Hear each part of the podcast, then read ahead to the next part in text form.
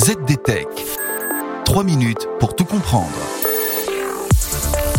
Bonjour à tous et bienvenue dans le ZDTech, podcast quotidien de la rédaction de ZDNet. Je m'appelle Guillaume Sariès et aujourd'hui, je vous explique pourquoi l'Union européenne veut relocaliser la production de puces grâce à de l'argent public. Chip Act pour loi sur les puces. C'est un texte que l'Union européenne prépare pour la semaine prochaine afin d'attirer des investisseurs et faire construire des méga fabs, des usines géantes de puces.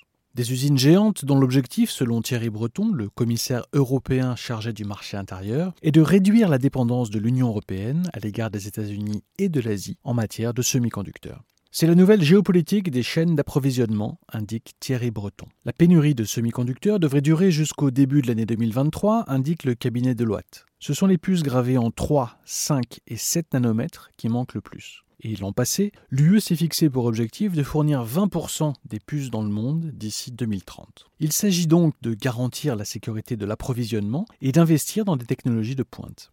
Il faut dire que les puces sont désormais utilisées dans tous les domaines, des voitures au smartphone en passant par les sèches-cheveux. Alors, comment attirer ces industriels? Eh bien, en leur accordant des milliards d'euros d'aide. De l'argent public? Oui. Et l'Europe n'est pas la seule à procéder ainsi. En janvier dernier, Intel annonçait la création d'un site de production de puces de 4 km aux États-Unis. Et là aussi, pour produire des puces de nouvelle génération. Et là aussi, les subventions publiques sont les leviers de cette politique de relocalisation. 52 milliards de dollars sortiront des budgets publics américains pour attirer l'industrie des puces. Thierry Breton a précisé que le budget de la loi européenne sur les puces serait proportionnel au budget américain. Mais pour quelles raisons les États-Unis et l'Europe ont besoin de subventions publiques pour attirer les fondeurs de puces sur leur territoire? Eh bien, parce que le coût de fonctionnement de sites de ce genre est de 30% supérieur à ce qui se pratique en Asie du Sud-Est. Reste que ces subventions publiques seront utilisables par les industriels à la condition qu'ils respectent certains engagements. Thierry Breton affirme que la législation européenne comprendra des outils pour garantir l'approvisionnement en temps de crise.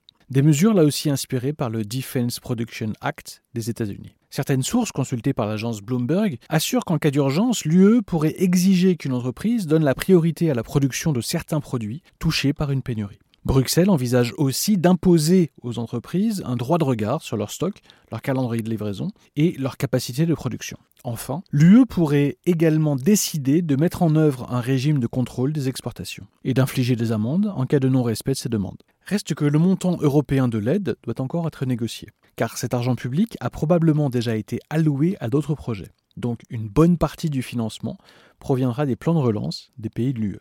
L'Europe doit publier sa proposition dans une semaine, le 8 février. Et voilà, normalement on a fait le tour du sujet. Pour en savoir plus, rendez-vous sur zdnet.fr et retrouvez tous les jours un nouvel épisode du ZDTech sur vos plateformes de podcast préférées. ZDTech.